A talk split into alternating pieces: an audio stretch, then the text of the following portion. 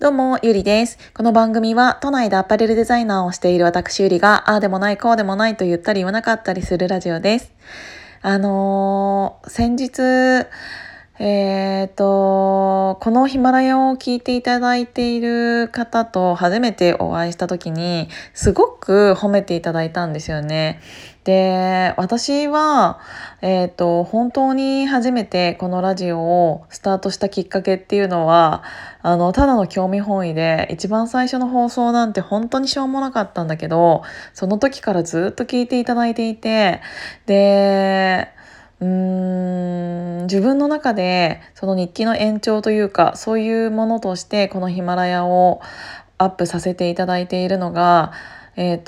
今だと10ヶ月弱、9ヶ月かな、続いている感じなんだけど、それが9ヶ月にもなると少しずつ、聞いていただいている方っていうのはすごくありがたいことに増えてきて、でそれが日常になっているというか、私のこの声を聞いていただいているのが、日常の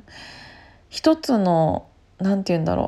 ティーンの一つになっている方もいらっしゃって、もう本当にありがたいなって思うのと、なんかちょっとこうやって喋っててよかったなって思ったのが、なんか自分がこうやって話すことで、知らないうちに誰かを勇気づけていたり、なんかゆりちゃんが頑張ってるから私も頑張ろうって思えるような存在に、いつの間にか思っていただいたりとかって、私からしたら思ってもみなかったことだから、そういうのを毎日私が強い部分も弱い部分も今チャレンジして、うまくいってることも悪いことも、いっていないことも含めて、全てをここに結構ぶっちゃけていることによって、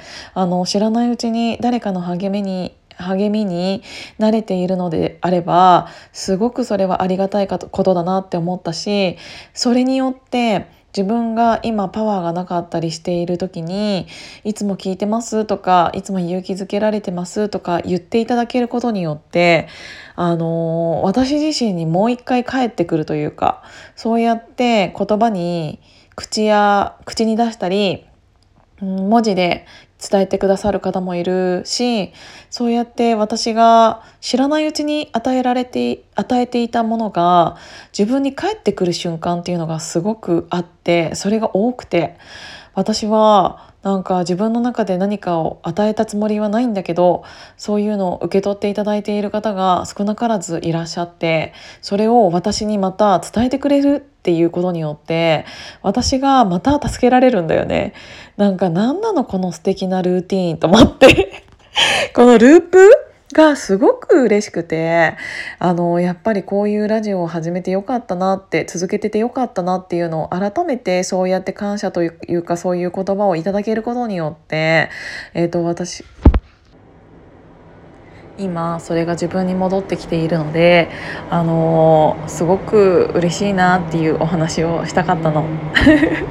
ちょっと途中で妹が帰ってきてしまったので、今ベランダに出たから急にうるさいかもしれないんだけど